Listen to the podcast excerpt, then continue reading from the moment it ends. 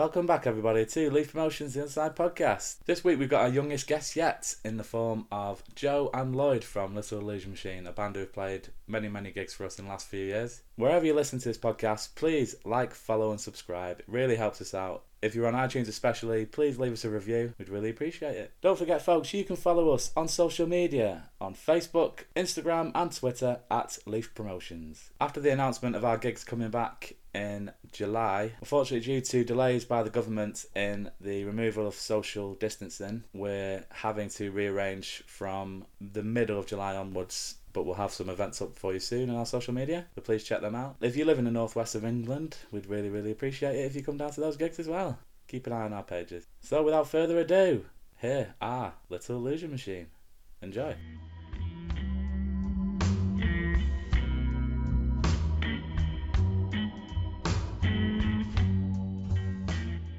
Today, I have with me, in my opinion, one of the finest young bands in the Northwest not only for the quality of their musicianship, but also for some of the finest lyrics around. It's Lloyd and Joe from Little Illusion Machine. How are you guys? Not I'm bad, loving that bad, intro. Mate. Yeah. Did you like that? Very kind words, that. no, yeah. Nice Deserved. One, Deserved. No worries. So yeah, uh, for anyone who's who's not familiar with with you guys, I've known you for about probably about five years now. I reckon you've been playing gigs for me. Yeah, definitely. Yeah, maybe, yeah. I think you played pretty much every venue I've ever had during that time. So, including every car park, every back garden. That's it. Yeah, yeah, all the fezzes as well. Yeah, festivals and that. So, for anyone who hasn't heard you before, how would you describe your style of music? Just in, indie rock and roll, but with like a, a psychedelic twist, a bit moody, you know, a bit, bit gloomy. Yeah, you definitely have that psychedelic edge to you. Yeah, are you inspired by other bands to get that kind of sound? Is there any band that you say has particularly influenced you? Definitely, uh, I'd say like obviously there's the Arctic Monkeys link where we got the the name, and but also the Wytches. There's a band called the Wytches who uh, yeah, yeah. we're massively into, and out with Joe. Yeah, yeah, class band. What kind of is that more? Is that psychedelic indie as well, or is that slightly different style? Kind it's, of. There, it's a lot more grungy in it. Like yeah, you can definitely yeah, hear not... elements of grunge and psychedelic stuff in your music. Yeah, yeah, yeah. yeah. I think we've gone for that like more recently, haven't we? The last few years. At the start, we kind of we had a lot of varied songs, and we was playing like just completely different sounding stuff throughout the sets. Yeah. And um, I think over the years we've just found, you know, like we've adding stuff like uh, guitar pedals and that and effects. We've kind of like honed in on like a certain sound, like a bit of a creepy sound. Well, that's it. I think you started off a little bit heavier with songs like Moth and, and Hummingbird, probably a bit more rock inspired you've definitely gone more down the psychedelic route in in recent times with recent releases. Yeah, yeah, yeah, yeah definitely. I know you mentioned before we came on that um, you're actually obviously rehearsing again after lockdown and writing and recording some new stuff now as well. Yeah, yeah we uh, had a day a couple of weeks ago and we're back in on Sunday, aren't we? Yeah, yeah. We'll so just add a few finishing touches what's it like to be back rehearsing again and back to a little bit of normality? Oh yeah, class in it, Lloyd. Unbel- yeah, unbelievable. You, you don't even we, we didn't realize how much you appreciate it until it's gone. Yeah, let me say that, but yeah, it's yeah. like when you got cold in it, like you just you suddenly appreciate being able to breathe. Yeah, that's a nice analogy, mate. Well, I'm suffering from hay fever at the moment, so oh, mate, it's a nightmare. I, I can relate at the moment. I thought you were being all like poetic about the COVID situation. Like, you know, when you have a cold. Yeah, we'll go with that one. We'll go with that. so I think you guys have been together for about is it five or six years? You've been together for obviously. yeah, from had a couple of 2015. 2015. Yeah. How did you originally get into original music? What made you want to be in an originals band as opposed to a covers band? I think with me it was it was just growing up around around music and just uh, loving all different types of music. But I've never really I've I've played the odd covers in like just messing about with mates, but I've never even been one to busk her out like that or you know cater to bloody crowds like that where you're playing songs that people know. I've never I've never really done that. We we we, did it early on, didn't we? In uh, Little Illusion Machine, Joe. We played like a couple of covers. Yeah, that was just for the first gig, though. I think, weren't it? Yeah, we didn't have enough for the set. It was like two months in. I've talked before on the podcast about the value of having a couple of covers to go to uh, in the middle of a set for for new crowds, basically. But Leaf yeah. generally, we allowed we allow kind of two covers for for gig as standard. And sometimes it does help an original set if people are getting a little bit not bored of it, but it, it can be a lot to have so much original music thrown at you. So every now and again, yeah, it can be nice to kind of bring back pe- people on board. I Yeah, think it yeah, was, it was it was like a it was a conscious thing. Like we did think, oh, well, none of these people have ever heard us play before, so we like we'll try and play some songs that they might like. The ones that like we- Yeah, yeah.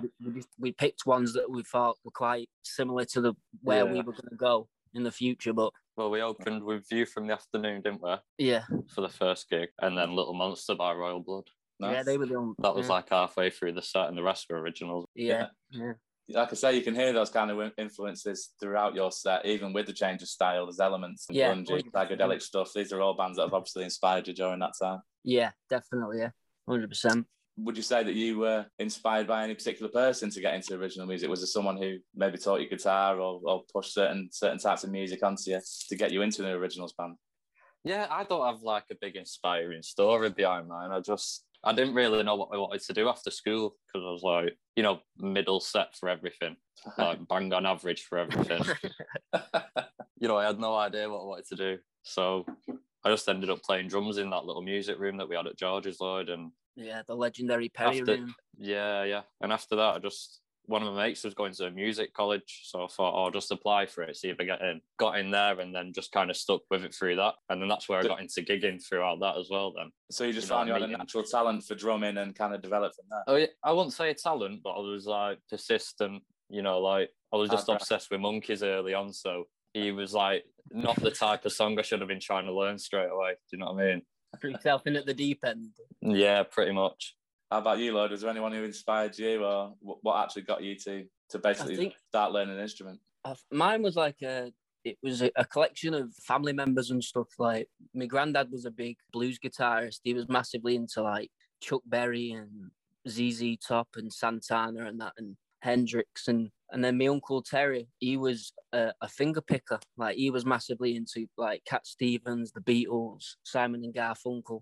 So I had like those two kind of completely different spectrums of guitar playing like all the time. Like, I had like memories of my granddad playing uh, Johnny B. Goode, and then other memories of my uncle Terry. We'd stay over at uh, my auntie Julie's house, and he'd leave all the bedroom doors open. Sit, sit on a stool, and he'd play like Blackbird and that. And they're like my first ever memories of live music, and I, I just remember thinking like, oh, like I want to do that. So from the age of like three or four, I was always picking up a guitar. Like, I've never had a lesson. I've never had a guitar lesson of anyone. Uh, it was just like through picking it up, but I didn't really start being serious about it till I was about 13, 13, 14. And, but yeah, I'd say those were the main influences. My mum as well. My mum's massively into all the, the indie scene, the Stone Roses, Oasis and the Smiths and that. So I was brought heavily around, around that as well. The list of influences there is such a wide range of styles of music. If you can take a little bit from all of them and put it into Yeah. your own set, then then you're onto a winner, really. Yeah, definitely. It's, it's quite a, an eclectic. It is a very eclectic man. I think you've been referred to from an image point of view as well as uh, a mini Ian Brown in the past as well. yeah. Don't think that's Yeah. as well. my mum calls me that. I swear to God, that's that's what my mum calls me. It's, it's a sad thing to say. Like, yeah, But I'll Um, take it. I suppose I'll take it. yeah, it's not too bad, is it? That's not bad. It could be a lot worse. Yeah.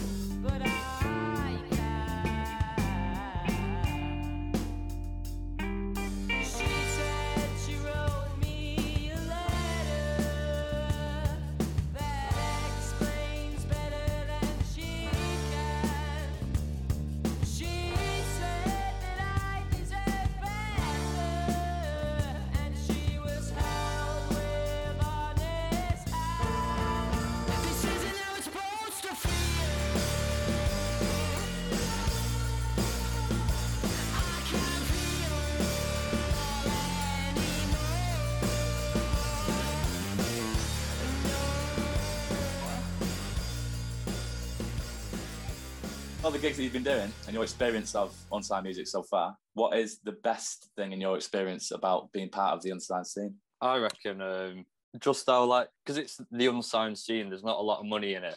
Everyone's like involved because they love it. Do you know what I mean? So they put in so much effort with everything, with like like you do with promoting gigs and setting up gigs, and it it makes our jobs a lot easier, really. So Yeah. I'd say that like the people in it, you, you can just tell that they love what they're doing. Yeah. Yeah. So networking with like promoters and other bands. and stuff Yeah, like yeah, yeah. that. I think Definitely. get those from. yeah. but knowing that it's it's you know they're not doing it for for the money they're not like you know trying to rip you off or get the better of you or anything like that Yeah. There whereas are at the top level I, th- I reckon you'd you know everyone who got involved you'd be a bit cautious of Like I Yeah. said, there, there, are- there are definitely stories of promoters who who obviously who are out there kind of ripping off bands, but hopefully there are enough good promoters out there to yeah counterbalance. yeah yeah I Yeah. think it outweighs them definitely It's played with that whole pay to play scheme as well. Like the like yeah that's uh, shocking Yeah, and, and a lot of the time, like you, you, you won't, e- you won't even really meet the people that are, are putting on these events. You just get given a place to go to, like a sound check time, and you, you, you turn up, and like it's, it's your job. Like if the night's unsuccessful, like it's solely down to you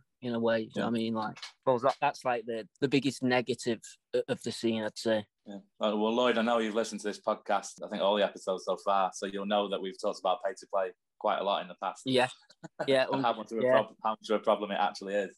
hundred percent. Um, Yeah, Kind of at any level, because obviously I've spoken to bands who are quite established signed bands now, and, and artists who are kind of just starting out as well. But they all get these issues with t- tends to be city centres issues with, with promoters who are basically just out there to yeah give you a gig but not actually do anything towards it and just make you buy tickets and make them money essentially. yeah, yeah. It's true. It's very true. Have you had any experiences with pay to play gigs yourself? I don't think we have no we've been pretty lucky really haven't we Yeah, we- we've we've been cautious of like some of the things that we've taken as well. Like we'll kind of ask beforehand, like if it's a gig somewhere that we've probably never even tr- been before in our lives. Never mind played a show there. We'll be like, "Uh, it's it's going to be pretty hard to at this level to say bring down bloody eighty heads or something. Do you know what I mean? 50, 80 heads. Yeah. So a lot of the time we'll rather than just give them the disappointment of us turning up and playing to no one, we'll just like turn it down. Well, you alluded before to basically there's going to be a, a kind of movement, I think, once we come out of lockdown, once gigs are fully back to how they were before, where bands are essentially just going to book their own venues and bypass the pay to play promoters altogether, which I think is a great Yeah. thing. I think what Leaf offers is a little bit different to what those guys are offering because obviously 100. we actively go out and find bands, we make sure the standards high, and uh, hopefully we're Yeah. able to bring a bit of a crowd to most of the gigs that we have. Whereas they just, yeah, as you said, book a venue, expect the bands to fill it, and don't really care beyond that. Yeah, it's really hard to find people like you and you and what you've got going on. Like it's you don't stumble across that like a lot.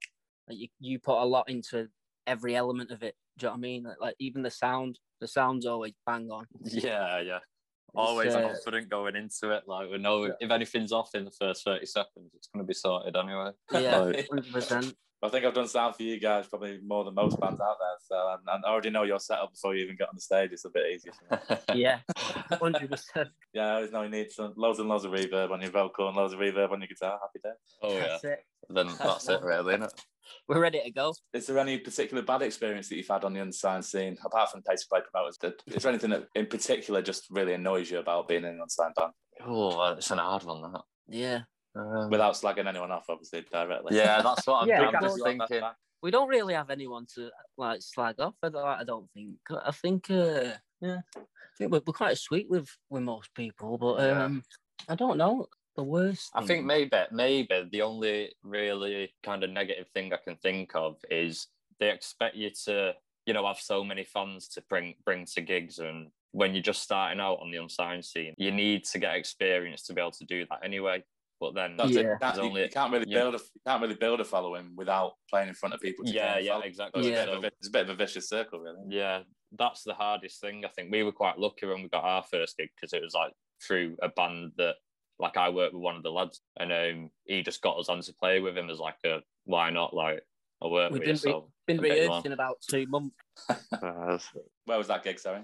Band on the wall, wasn't it, Joe? I think. yeah yeah band on the Yeah, wall yeah. That's a decent place to start. That. Yeah, There's a, there's a top gig as well when it played everything like 10 times too fast. yeah, I think the adrenaline kicks in sometimes, especially when starting out. Yeah. Well, we, we're doing our, fir- it's like our first ever gig, and we've got like proper backstage area and everything, like a fridge. And that to me, I was like, "Wow, that's mad." Got our own little fridge, like our own changing room. Yeah, and it's been downhill So- since then. yeah, pretty much. For anyone who's not familiar with the Manchester music scene, Band on the Wall is probably one of the best venues out there. It's, it's kind yeah, of it's, known as a great venue. Iconic. Right. Yeah. It's been Yeah. around for years and years and years. It's classed as a charity now. They've actually managed to get charity funding for it to keep it open. Oh, Um, and that's that's, they're still doing a lot of great stuff. But yeah, it's a hell of a venue.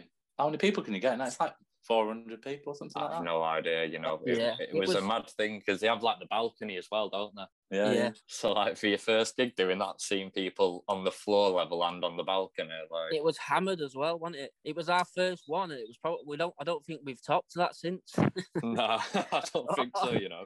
all those years back. Well, that's good. That was the next question, so it ties in quite nicely. Actually, what's the best experience that you've had at a gig before? What is the one gig that stands out as the best? Would it be that one, Uh, or is there a show that you'd say? Um, for different reasons, but I'd say the one at Honesties, you know, the Oh, big yeah. Tudor house. This uh, it's like a garden party, weren't it? It was like it was Woodstock, but it was three working class lads in like a massive Tory house, but full of hippies. And we was in this. It was there was tents. There was people sleeping in the garden. Like the house was that big. It, it, had, it, had, it had its own forest. It was whereabouts? Whereabouts is this? it was ridiculous. near near uh, Gulliver's World, isn't it? The, the worst thing is, yeah, we didn't we didn't even we didn't even get asked to play. We we Yeah, turned up our on old bassist Ben. Wasn't yeah, we turned up on a whim, and he was like, "Oh no, I know them. It'll it'll be sound like we'll we'll just turn up and play." And we got there, and we seen like where we was. Turned up with like- turned up with tents and everything, didn't we? we turned up Never like we were spoken a to him in our trip. lives. Like just turned up with tents. Like we're just gonna pitch up in your garden if that's all right. How did you manage to get a set then? Did you just go up to someone and say, "Oh, we fancy playing? Can, we've got, we've already got our tents now. Come and jump on." Yeah, like we Well- were anxious all the way up there. When he got there, like Ben just seemed to know every single person that was at the party, so we was like, "Oh, we're gonna be all right." yeah, so yeah, they just shoved us on, didn't they? They said, yeah, yeah, just pitch up, like we turned up. get on you the, on later on. I think we turned. Did we turn up on the Friday and didn't go on till the Sunday, Joe? I'm not too the- sure, you know. no, it- I think it was t- just the one night. I think it was oh, one Oh yeah, it had already been going one night, and it it, it was like a little festival. Yeah, it's amazing to play festivals at that level. How, how many people were there? Do you reckon? Was it a decent sized crowd? Or? It was all right, you know, for Yeah, for something that I thought was just going to be like a little house party. I thought it was just going to be random, you know, like a few people just sat about, but yeah. it was like a like- festival crowd, like the atmosphere and that, even though it was just in someone's garden. It was nuts. When you when you see garden, you picture like a little a little terraced house garden. It was like it was it was like it was more like a field. You could say, yeah, we were in we were in a field, but it was just Really? it's insane. I think there's something to be said for gigs that you're expecting to be not very good and you turn up and they're amazing. Yeah. It always stand out a little bit more. I think. Yeah, the Blossoms one is a is a standout as well because that that was like a holy bleak moment when when What you when got, you uh, saw Tom Ogden there? yeah you got the the the Blossom boys in and we were just like uh I don't know whether I can sing now. Oh yeah, we had yeah. They was watching the every now and England again, game, I think, weren't they? Yeah, Yeah, we've got, we've got a couple of um, in Stockport. If you're not from Stockport, you don't know Stockport music scene. There's a couple of quite established bands now. Blossoms would be the obvious one, and also Yeah. Fuzzy Sun. Fuzzy Fuzzy Sun, Yeah, Sun, we yeah. was there with him, yeah. Yeah, Yeah, Kyle Fuzzy Ross from. Fuzzy Sun has played a lot of leaf gigs in the past. He played a lot for us acoustically. I think he kind of came down with Blossoms. He was in a band with Blossoms before they were Blossoms. yeah, Uh, they were in separate projects, weren't they? Yeah, yeah, and they kind of split off into two, two separate bands. And obviously, Blossoms are absolutely huge now. Yeah, Yeah, I remember they turned up uh, kind of out of the blue, and I specifically remember you were like, "Oh man, we can't, I don't know if we can, uh, I don't know if we can play in front of these guys." Thank you. They were downstairs. I was going to make sure they come up to come and see you. I think I requested for that that you play two two of the songs that I like the most because I knew that they'd, they'd they'd they'd really stand out to that band as well, and they were they were impressed by them. yeah. I'm I'm I'm happy. I'm, I was I, I was happy that they were there. I couldn't believe it. It was it was it was a, a nuts moment. I Well, couldn't really see from where the drums are, so I was all right. I didn't notice. Hopefully, it made you less nervous then to perform. Yeah, yeah. But I mean, they're all kind of similar age to you as well, so to have Yeah, the success yeah, they are. they've had is uh, is crazy, really. I say It's Blossom's great. doing international tours every year now, so Yeah, it's mad. mad because I think it was like the the year the year we started or the year after. I went with uh I was, I was seeing this girl, and we went to watch them at like Academy Two or something like that, or Academy Three. And I remember saying to you, Joe, like, "Oh, like, I, I, I really wanted to like crack on with music and blah blah blah." And it was just nuts that they was they was watching us in in Stockport. Do you know what I mean? In a in a pub. And I'd watched them like two years before. Like, this is pretty weird. The power of the blossoms, man. Any, any sort of magic can happen in that room, I tell you. Yeah, definitely. Even though it looks like your grandma's front room, there's something special about that place. I don't know what it is. yeah, I love, I we love always that. have Nah, it's amazing. nice, isn't it? I, I love it in there, mate. Yeah, it's got some. It's got a really special atmosphere when you do get a lot Yeah. of people and something really special Yeah. about it. Even If though it's literally got no stage, old-fashioned carpets. You're literally face to face with with half the audience. It can be a crazy Yeah. night sometimes, but I think it's a real I test for any band if you can play in front of that crowd where they're literally in your face. If you can play decent in front of them, you can do any festival stage. Once we get a tour going, it's that's on the uh, that's on the list. Yeah, Of come and coming. do Blossoms in Stockport, yeah. time. You like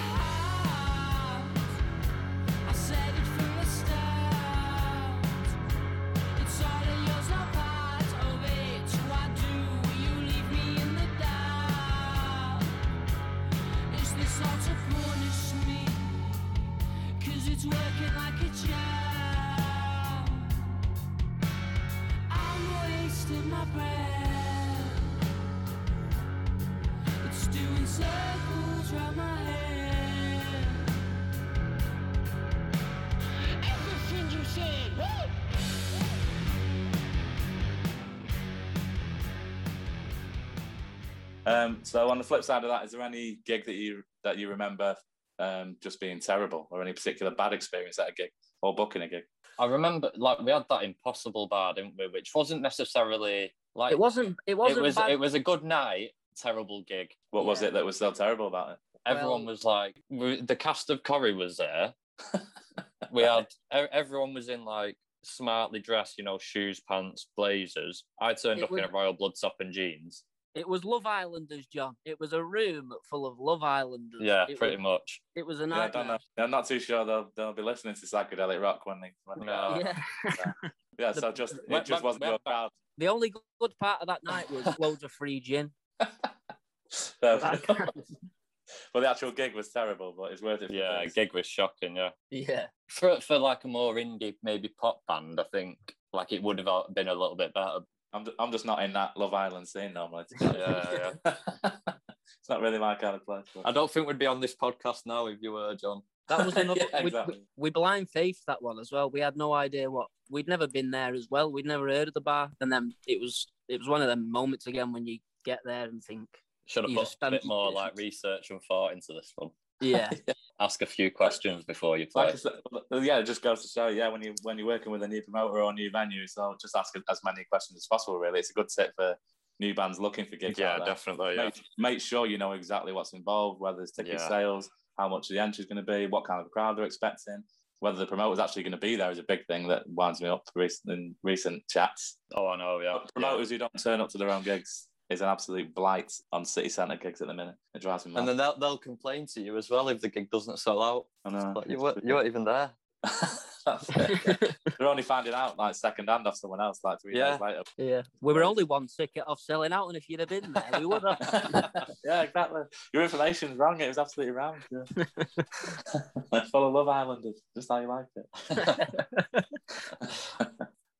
In all your time having been playing basically originals gigs, what are or who are the top three unsigned acts or bands that you've personally seen live, whether you've played with them or gone out to watch them at another gig? I'm going to say, and I'm missing out one because I know that you're going to say it. I'm going to go Queezer, even though they're not together anymore.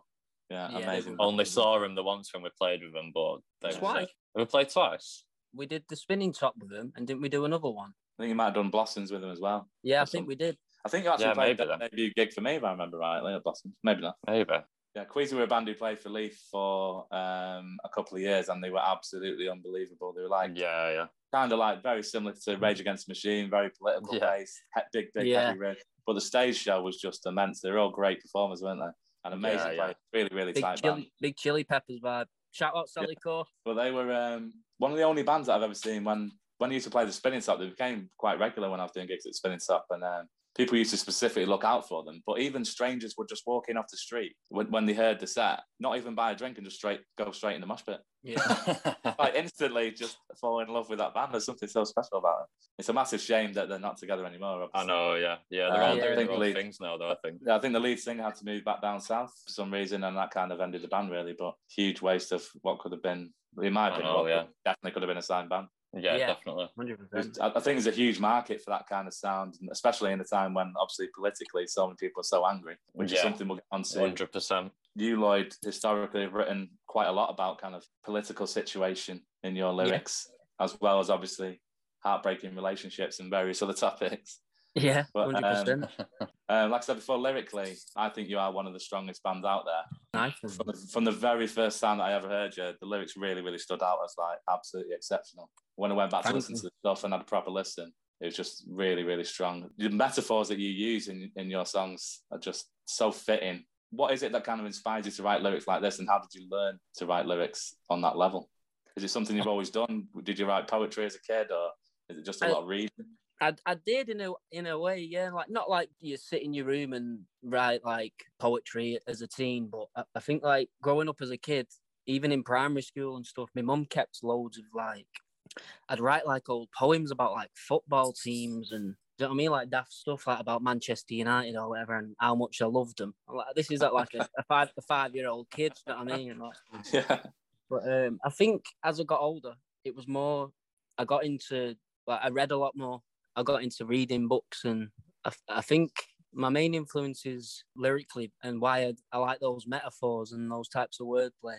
Uh, Alex Turner, obviously, he's a big a big one Yeah. for that kind of thing. But ev- even um, Morrissey and John Lennon, even you go go as far back as those, they were very like that, and I, I like the idea of being able to tell something that I, I I understand the meaning of, but I can like mask I can mask it a little bit. Do you know what I mean? So it's it's almost like you're being black and white, but you're still leaving a little bit yeah. for them to, Is it, is it to, to figure out. Is it always written from like personal experience, or is it maybe stuff that you've read or stuff that you've seen on the news, or is it just because a lot of a lot of them are based on relationships and stuff like that? Is it always personal experience?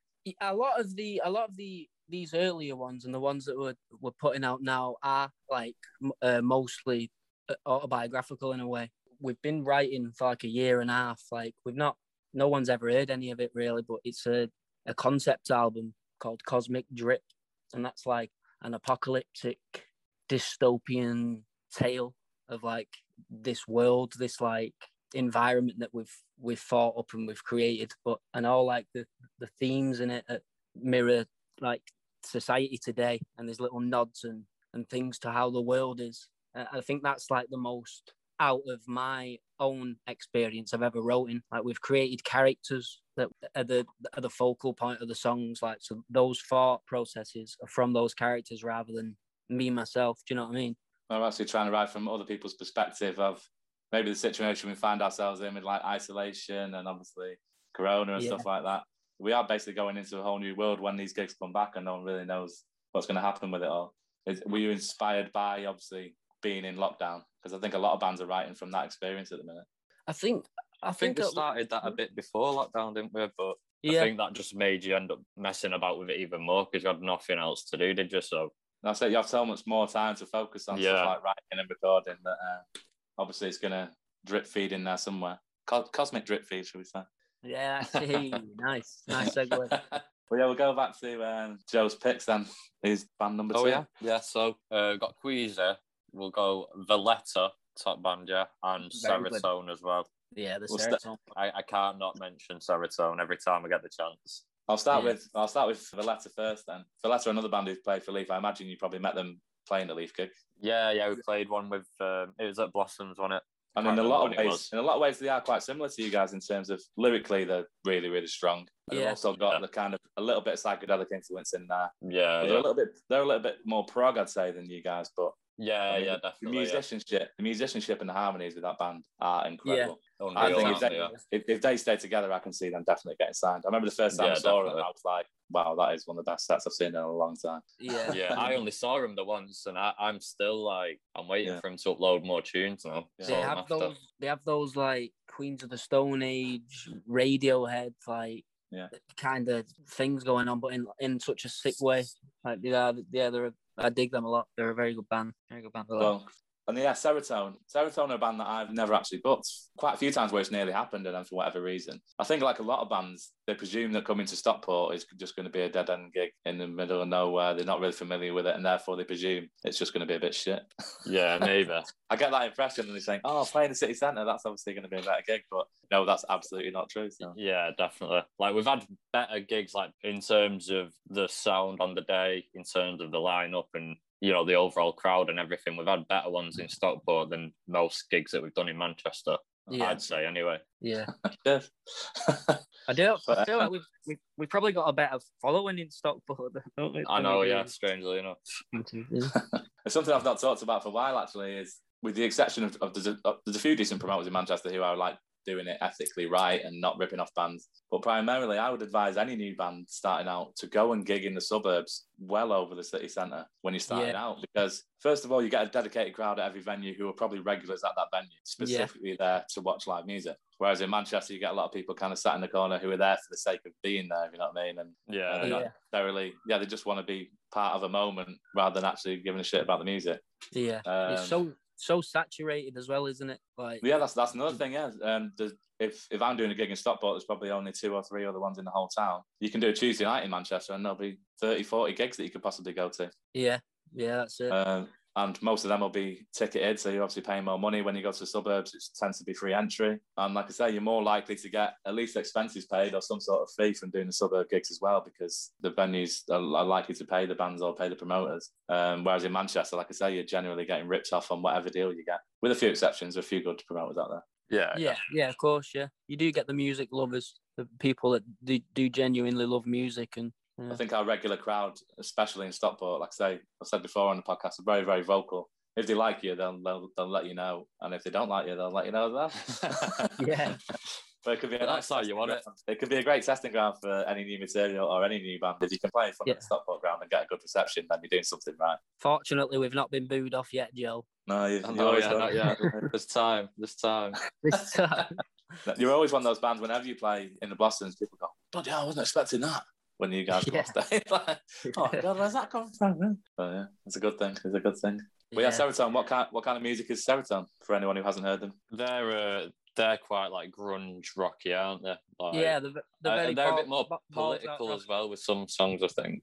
Yeah. You know, the, Do you with the know them? latest releases. Do you know them personally? Yeah, just Yeah. through gigging though. Really, we've only got to know them through gigging, but they're like they are like some of the you know best musicians I've played with, and all three of them are like top lads as well. Yeah, the, the sound, sound boy. Like they, they just love music. It's the same as us. Like they're just proper passionate about it, and you can see that when they're playing and when they're watching bands. So imagine you just cross paths because you booked on similar lineups. That's Yeah, similar yeah, just yeah, just getting it's talking to them. Yeah, it's always good. That's another thing about the positive side of being involved in an unsigned band is the networking you do with the other bands and the amount of people you actually meet through playing unsigned music. You can you can create like genuine friendships just on the back of being in in Yeah, equally definitely. good bands, basically. Yeah. Yeah. So Lloyd, who are your top three, mate? I think my top. Who are yours, Joe? Queasy, Valletta, and Seroton. yeah. Are you going to pick Um, any of them? Yeah, I compiled a little list the other day, and there was in Oh. there. Those, those three were in there, but um, there's there, there is a load. Okay, give I- me three and then just read I- through the list. I'll go for Square Wild. Obviously, I think they're uh, a great band. I think Lucy does a lot for the scene and that as well with that the, the band spotting. She's kind of giving people a, a place in the Manchester scene to like get involved and find out where the other, other bands are and you know other musicians can link up and all that. So. I think that's a, a good thing. But they are a great band as well. Great live band. Well, that's it. Well, regular listeners will know that Lucy Shevchuk's already already been on one of the podcasts, and we talked about band spotting Northwest and Square Wild as well, and they are a great band. And like you say, she's doing so much to support the scene in terms of what she does through her pages, and obviously that viral. I don't know if you saw that video that she put out about basically slagging off apathy in the unsigned scene and saying everyone needs to go out and support original music or there'll be no original music left. Yeah, yeah. That's- Yeah, people, really, agree. people really, yeah, people really latched onto it, and um, it definitely struck a chord with a lot of people. And hopefully, when we come out of this lockdown, that'll be the same sentiment. Yeah, hopefully. Uh, Yeah. go then. Who's your second band then, mate? I'd say the second I'd go for JCK, which is it's another one of our mates, Jack, or is it JCK or Jack Joe? JCK, but I don't know if he just says. I don't know if he says it as Jack. they played for me as well. I don't know whether it's pronounced Jack or JCK, but they are very, very good band. Yeah, I think he started a new little project still under JCK, but getting like new material up and that. How would you describe that style of music? I I think it's a it's a it's it's different to the others, whereas the others are kind of proggy and rocky and and grungy. These have got a bit of like a they're like a funky indie, but with a like a Jamie T vibe or like a Yeah, there's very a- much that hip- modern indie, kind of noughties indie sound. Quite Yeah. fast paced, bit funky. Yeah, I can hear that Yeah. definitely. It's quite you. It's even though it, it's it's it feels familiar. It's very unique. Yeah. it's good. Yeah, I'd say Jamie T is a great comparison. Actually, now you said it, I can definitely hear some elements of that. In Yeah, I'd say that fast paced kind of modern indie sound. Very, very good band. Very tight band as well. yeah, hundred percent. Yeah. And who's your third choice then, mate? My third choice, um, I'd have to go for. Let's go for Sioux. Oh yeah, yeah, yeah. Sioux Good the- shout. The, it's spelled S I O U X. They're like they are when we- when we say that we have a bit of psychedelic in us, they have some psychedelic in them. They are groovy boys. It's proper sitar sounding effects pedals and ragged type drum beats and that, and it's just proper, yeah, really psych, like really, but really good, like solid band. Great, great live band as well. Go on, who Yeah, else is on the list? I'll just read through the list dead quick and I'll, I'll put some Oh, links on we put it out. on it we had we had Valletta, uh, Black Pudding, another band who are like garage rock, uh, OCs kind of vibes. If you, I don't know if you're familiar with the OCs, they're like a California surfy garage rock kind of band, but they're very loud and hectic. Do you know what I mean? Not not surfery as like Beach Boys or the Pixies. It's Yeah, like yeah. putting the shadows through a meat grinder at 300 mile per hour. No, I like it. I'll check them out. They're, they're very good. Dead Naked Hippies as well. They're on there. False Yeah. advertising. I've never seen false advertising, but they're really they've got a really big following, haven't they? And I constantly see their name around. Were they signed mm. at one point actually? I think Maybe. they are now. Yeah, I feel- Yeah. feel like they, they got signed and then went absolutely huge. Yeah, We played with them at Academy Three, was it, Joe? Yeah, yeah, I think so. Yeah. Uh, that was before like they were signed and stuff, but they, they were they were sick then as well. False Heads, it were also another one that are, are doing well. They're they're killing at the moment. I think they've been on a couple of different labels, but they're a, a London-based band, very like very political as well and angry, moody. So, I mean, but they're, they're good. They're a great great band. And uh, Shallow Waters from Wigan. Yeah, yeah. Shallow Water. They're definitely very uh, grungy and psychedelic sounding. Probably most, Yeah. probably the heaviest grunge band that I know. They played for Leeds a few times. Yeah, yeah, they're a top band. You get the odd band who I feel are jinxed, right? Because every time they turn up, we're probably a little bit quieter than we are normally. And they are one of those Yeah. bands who just seem to have played all the quiet nights every time they come down. So I'm convinced that they think that that I'm crap at my job and I don't bring anyone. yeah, shout out to Shallow Waters. I will get you back and give you a gig that I know is guaranteed to be rammed. ハハハハ!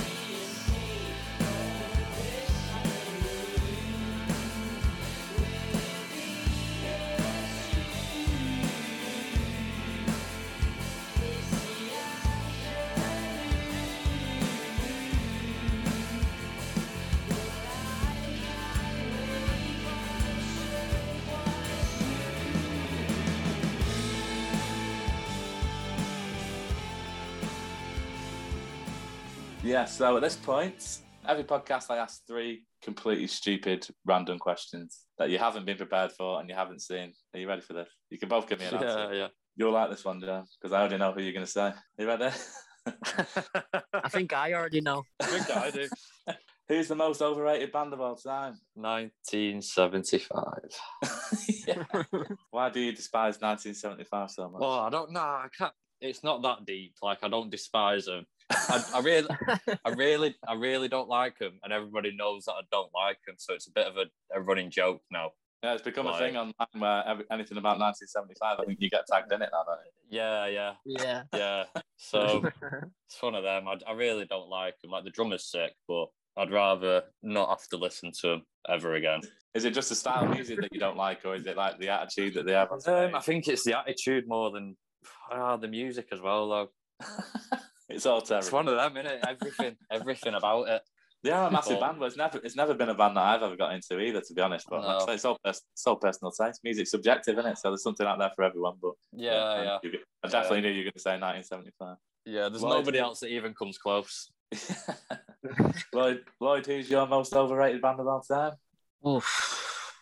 I don't. There's a few, you know. It's a toss up, but it, they're like really cliche ones, mine. But the genuine reasons, like I just, I, I, I just don't like them. But I've never been into like My Chemical Romance or bloody Nickelback or like that kind of. Nickelback are like a go-to for overrated bands, aren't they? Normally, Yeah, I think that kind, era. kind of the produced- butt of every joke musically. Yeah, Still better I than mean. It's- 1975, though, aren't they? You- I, I- I'm not sure, you know.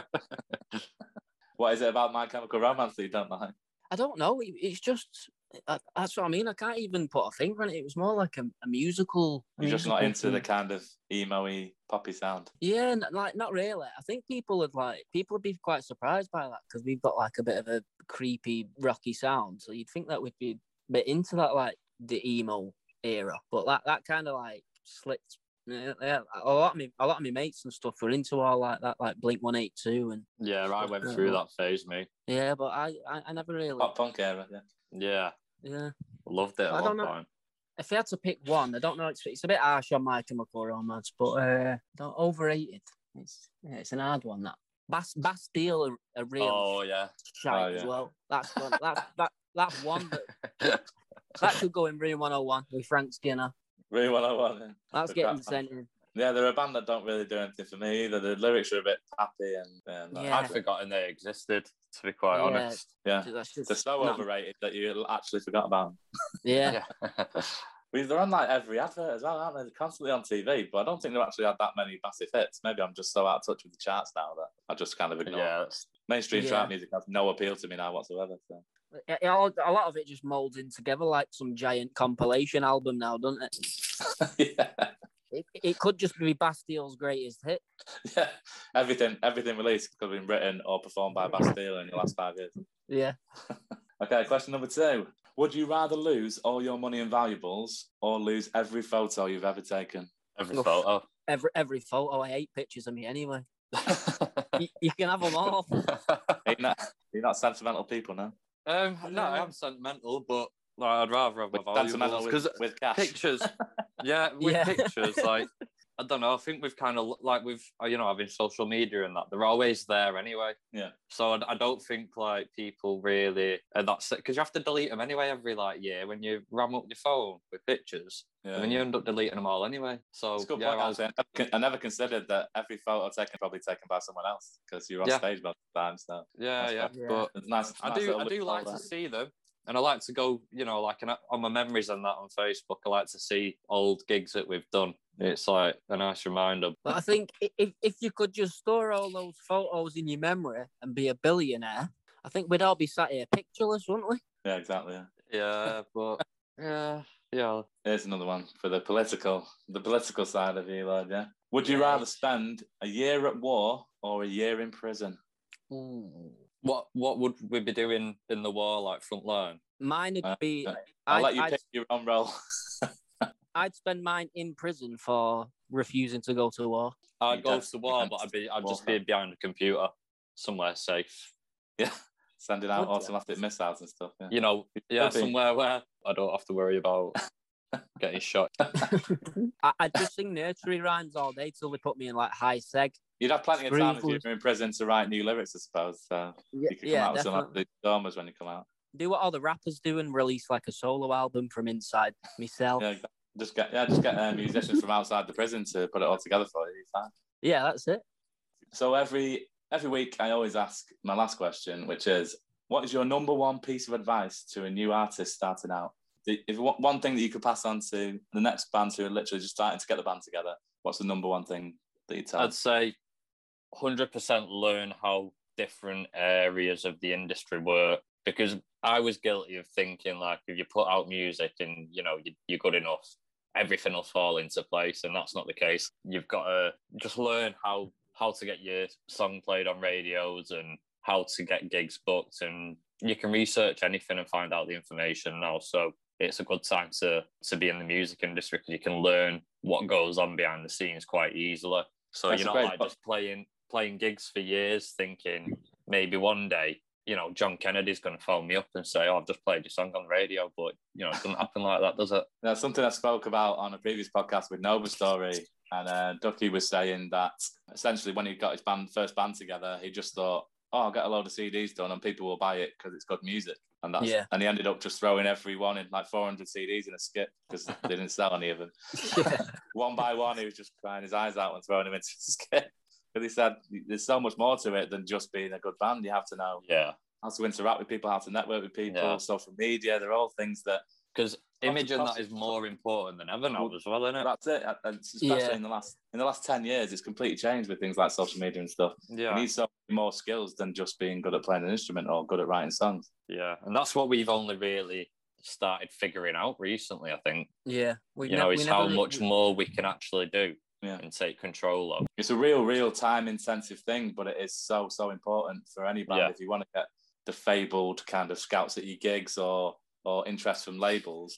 It tends to be the bands who have the bigger following, the most likes on the posts. Yeah, it's all about engagement now, isn't it? Like they want to see that fan engagement. Yeah, hundred percent. and that's why the bands who we've had on before who are signed now, they've all said the value of social media is, is the strongest tool you've got, really. Yeah, And they'll tend to be the Yeah, bands who are literally like posting stuff a few times a day, constant, Yeah. content, content all the time. It's a necessary evil, isn't it? Because you, you hate it. You know that there's thousands of bands using the same platform as you to put their music out, but it's like That's if right. you don't if you don't do that, then you're not you don't really get taken as seriously. You know I mean, you need to have those platforms of oh yeah, they look like they're doing well before people will Yeah, yeah. even give you a chance. You know. And it's never been as easy as easy as it is now to kind of record your own stuff as well. So more and more people than ever. There's more and more competition in terms of let's say there's only a few label spots per year for people to Yeah. actually get signed. Your musicianship isn't enough to get you to, to get you even noticed. You have to have something else to it. And it tends to be at the minute, whether it's a positive or a negative, it tends to be social media and fan interaction. But through your Yeah. social media, that's also how you grow your crowds at gigs and stuff, and uh, and get a bigger and bigger following that way. Which is exactly what happened with bands like Massive Wagons and Nova Story, who I've spoken to before. Yeah, both killing it. about social media. Yeah, exactly. Yeah. what's your number one tip then, Lloyd? I, I think mine is just like be persistent, like like, like similar to what Joe was saying. Like don't feel don't feel disheartened by like knockbacks and stuff. Just do it for the love of making music and just have the belief that with hard work you can you can get to where you want to be. Like Rome wasn't built in a day, as they say. Yeah, you've got to have faith in your own ability. Beyond obviously what happens in the rehearsal room, you've got to have faith when you're on stage, every time you jump on stage, every time you're in front of a crowd, when you're Yeah. pushing your own stuff and like I say, doing your social media. Just got to faith in your own ability and never give up despite the fact that obviously in the early days it's not something you're going to make a lot of money out of, if any. Um, Yeah.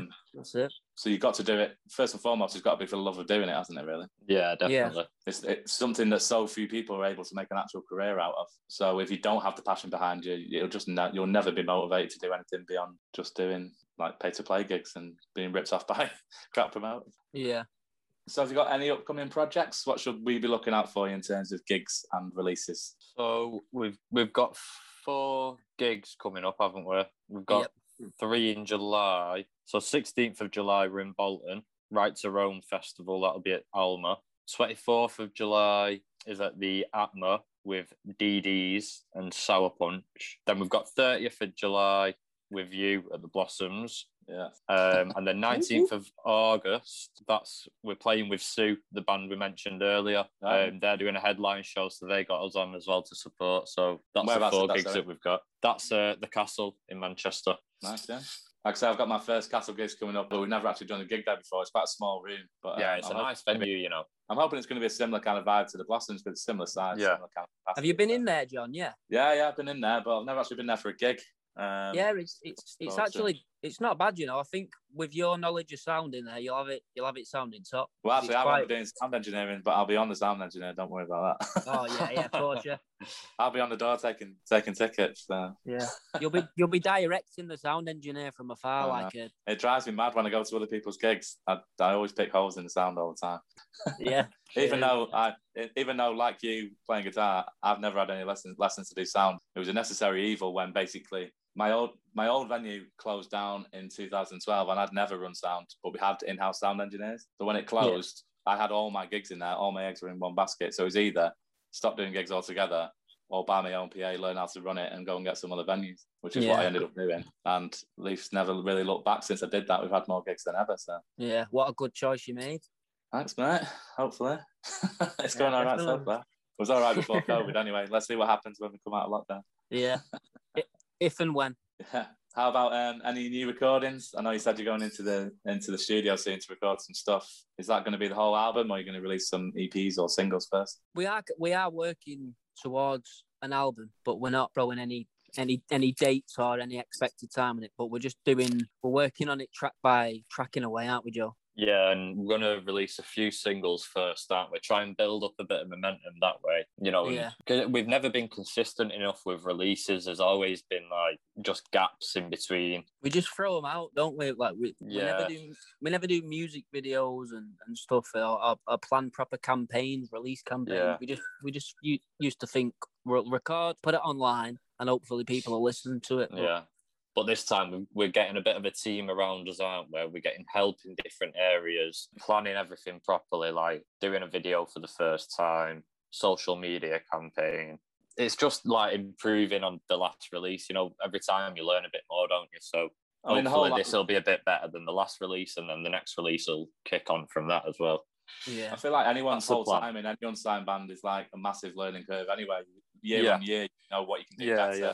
You know, Definitely, you know, you know what you want to sound like. You're going to focus more on the style you want to be that you learn, Yeah. and you pick up different influences as well. But also, like I say, learning how to do things like promote yourself properly is, is a big part of it as well. Yeah. Yeah, yeah, because you could have a, a class sounding tune and then you just do what we've done with a few of ours and upload it, put a post on Yeah. Facebook, and that's it. And then, you know, it's very unlikely that anything's going to come of it then. That's it. It Still needs to be waiting for so John much- Kennedy. I know, yeah. Uh, so before I do the links to the socials, I will just say one thing. My um, my roadie, I'm going to give a shout out to Leo O'Brien or Paul, as a lot of people know him. He's got two names. It's a strange thing, but he is probably. I think you're arguably his favourite, if not top two bands that he's ever seen play for Leaf, and Yes. he's seen every single gig that I've done. So on, for- Lee. Who's to- in his- who's- top who's- two out of Who's joint top or the top? Who is it? Uh, Mar- Marble Parlour would be the other one. Oh, I don't Never think I've Marble heard that. Parlour. I've never- I'll have to have a listen. They're Yeah. split up now, but that so you're the, you're the one band. Well, who's we're number one who I was we? favourite.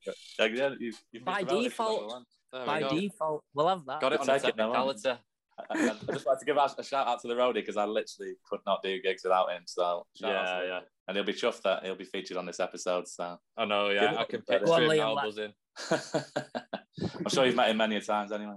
So what are the links to social media? Where can we find you online? So Facebook is just Facebook forward slash Little Illusion Machine.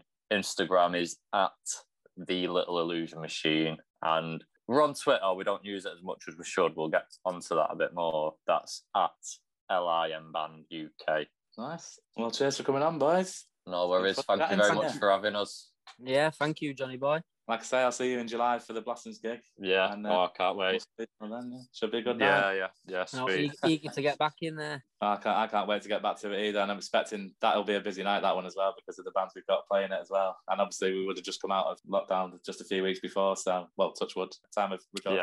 Yeah, Um, yeah. Hopefully. But yeah, we'll speak to you again soon. Thank you very much for coming on. No worries. Speak See to you you later, later. Johnny. Speak to you in a bit. Bye. Bye.